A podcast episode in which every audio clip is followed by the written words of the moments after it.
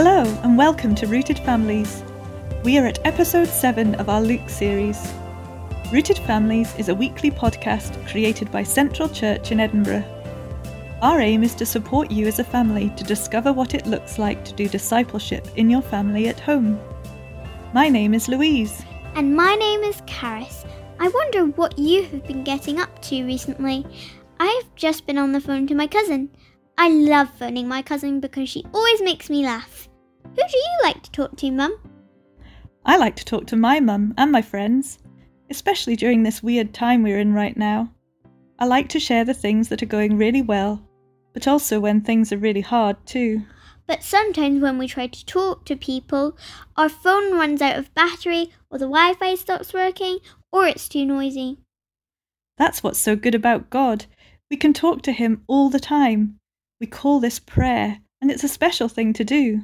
It's such a gift. How cool is it that we can talk to the Creator of our world whenever and wherever we like? But sometimes I start to think, how do we pray? In today's story, the disciples ask the exact same question. This story can be found in Luke 11, verses 1 to 13, and is called, Teach Us to Pray.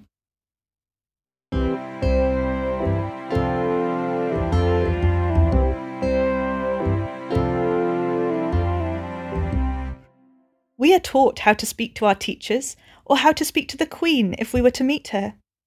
Have you ever wondered how we should speak to God? The disciples were obviously thinking about this. One day, Jesus was praying in a place where he liked to go. The disciples were nearby and saw how speaking to his Father was so important to Jesus.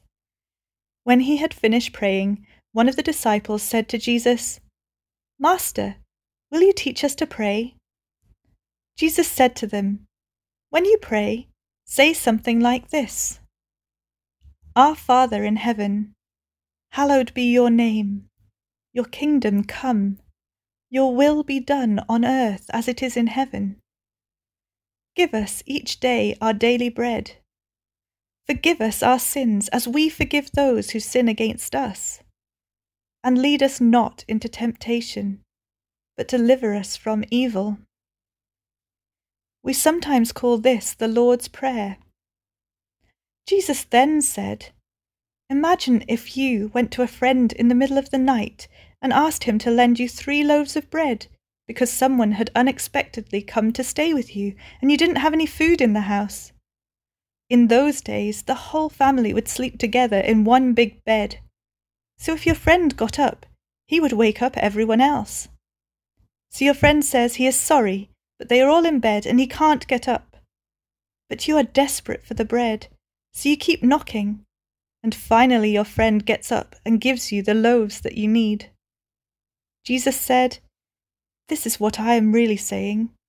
Don't give up easily when you pray.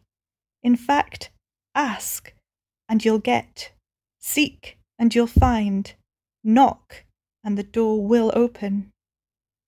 Jesus then spoke to some of the fathers who were gathered round him listening. He asked them, "If your little boy asks for some fish to eat, would you give him a snake on his plate? If your little girl asks for an egg, would you scare her with a scorpion or a big spider? You wouldn't dream of doing that to your own children, would you? How much more will your Father in heaven, who is rich in love and so generously gives you the Holy Spirit when you ask him?"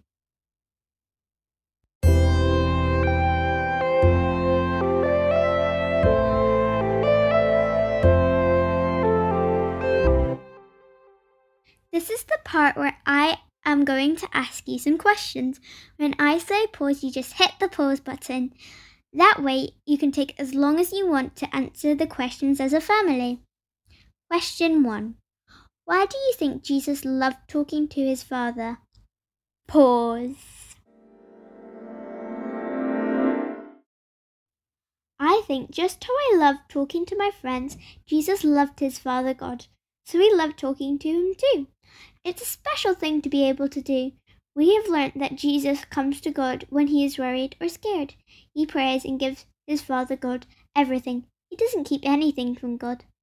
Question 2. What three words did Jesus use to describe prayer? Pause.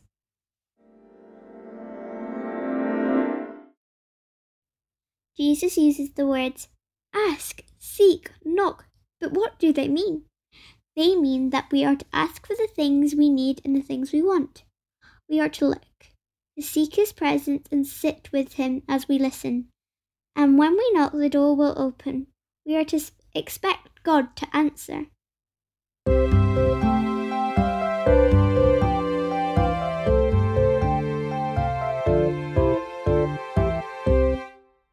If you have time now or later in the week, here is an activity you can try as a family. When we are praying, it is hard to remember that we should ask, seek, and knock. So here's a way of reminding ourselves. Find 3 rocks or 3 pieces of coloured paper. Write ask on one, seek on another, and knock on the last.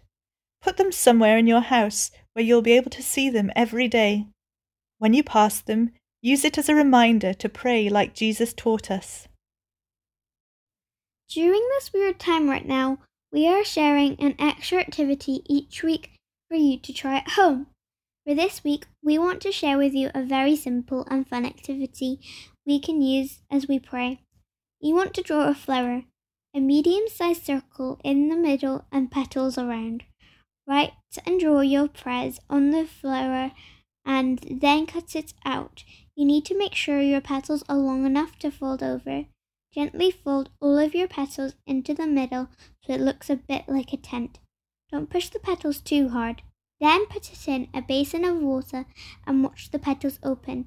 As this happens, pray for what you wrote or drew on your flowers. It's so great to know that even during this time where I can feel quite lonely, God is there for me to talk to. I love talking to God about all sorts of things all the way through my day. God is always listening. He cares about the big things like the coronavirus, and he also cares about things that might seem a lot smaller, like when I have lost my teddy. If I care about something, God wants to hear about it.